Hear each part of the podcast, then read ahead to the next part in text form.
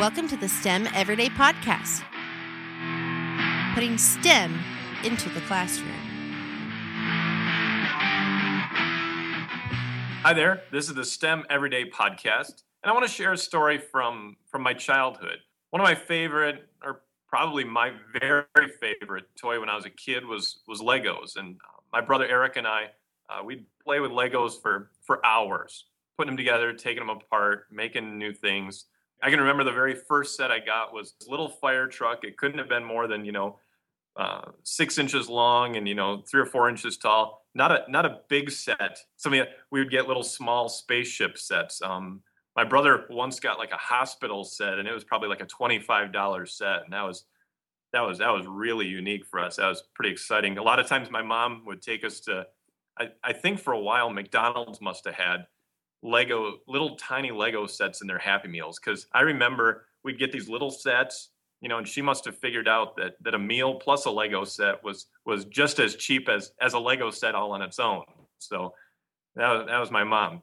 And then we also had great big bucket that we got of just random pieces, basic bricks, the two square, you know, the two bumps by four bumps, and just all the all the plain old ones, all the different colors.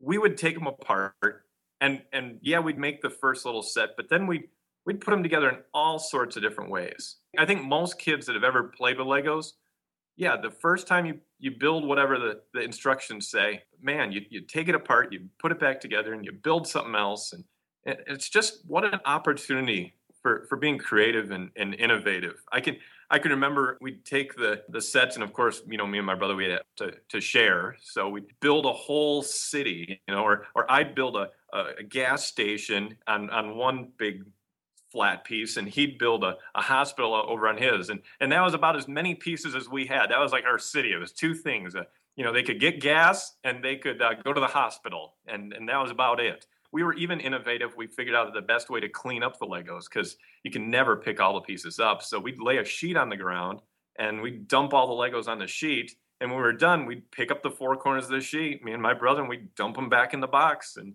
that was a lot quicker than having to pick up every little piece. So when I go to the store today and I, I buy Legos for my kids, I I don't like to stay with those small sets because I, I like to give them just a few and and and let them be creative. Let them take those apart and and put them back together some other way. A lot of the sets, if you look, they're specialized. They're it, it, almost looks like there's no creativity involved. It's a it's a whole Hobbit set. It's a, a whole big big thing, and, and it's like one way to put it together, and and then you're done.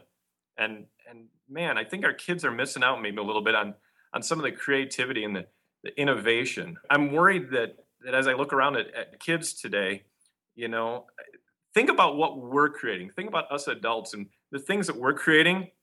We make phones. We make better phones we make even better phones.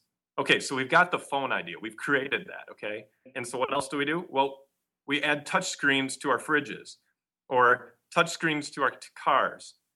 And we're not really coming up with a lot of creative and innovative things. We're just we're just reusing things in different ways that we've already come up with. I think it could be even worse, you know, with our kids, and they're going to see, you know, I mean, you, you ask a lot of kids, what do they want to be? Um, if you ask a lot of boys, they're saying, I want to be a video game designer. I want I want to make apps. I want to make games. Well, yeah, you know what? There's only so many of those you can make. What are we really going to create? I can remember when we were kids, a pile of scrap wood can turn into a fort. I think these lessons can really, if we can think of ways um, to try to help our, our students be creative, thinking of math, there, there are certain steps and formulas that you've, you've got to follow. You've got to help those kids understand steps to solving an equation. English, you know, you got to know how a sentence goes together. You got to know a little bit of how to write an essay or even even that that horrible taboo word grammar. You still need to know some of those things. But once you know those, then then you can you can work with that and there can be creativity and those kids can can really be innovative and, and, and we need that for our kids. Um, one of my favorite parts in the movie Apollo 13, they're on the ship and they've they've had the trouble. They couldn't land on the moon, and um, they're coming back, and they realize because they had to spend so much time, the, the carbon dioxide is building up in the spaceship, and and they're running out of new filters, and the filters aren't the right size.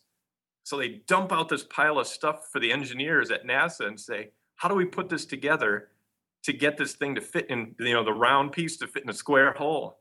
And they come up with, you know, just using all the stuff that's there. What a, what a great opportunity or what a great example maybe to show to your students.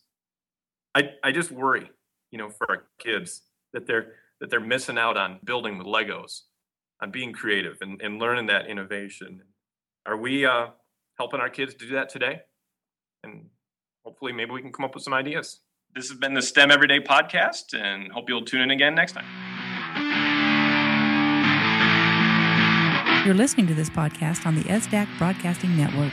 To find more information about this or other podcast shows, please visit remarkablechatter.com.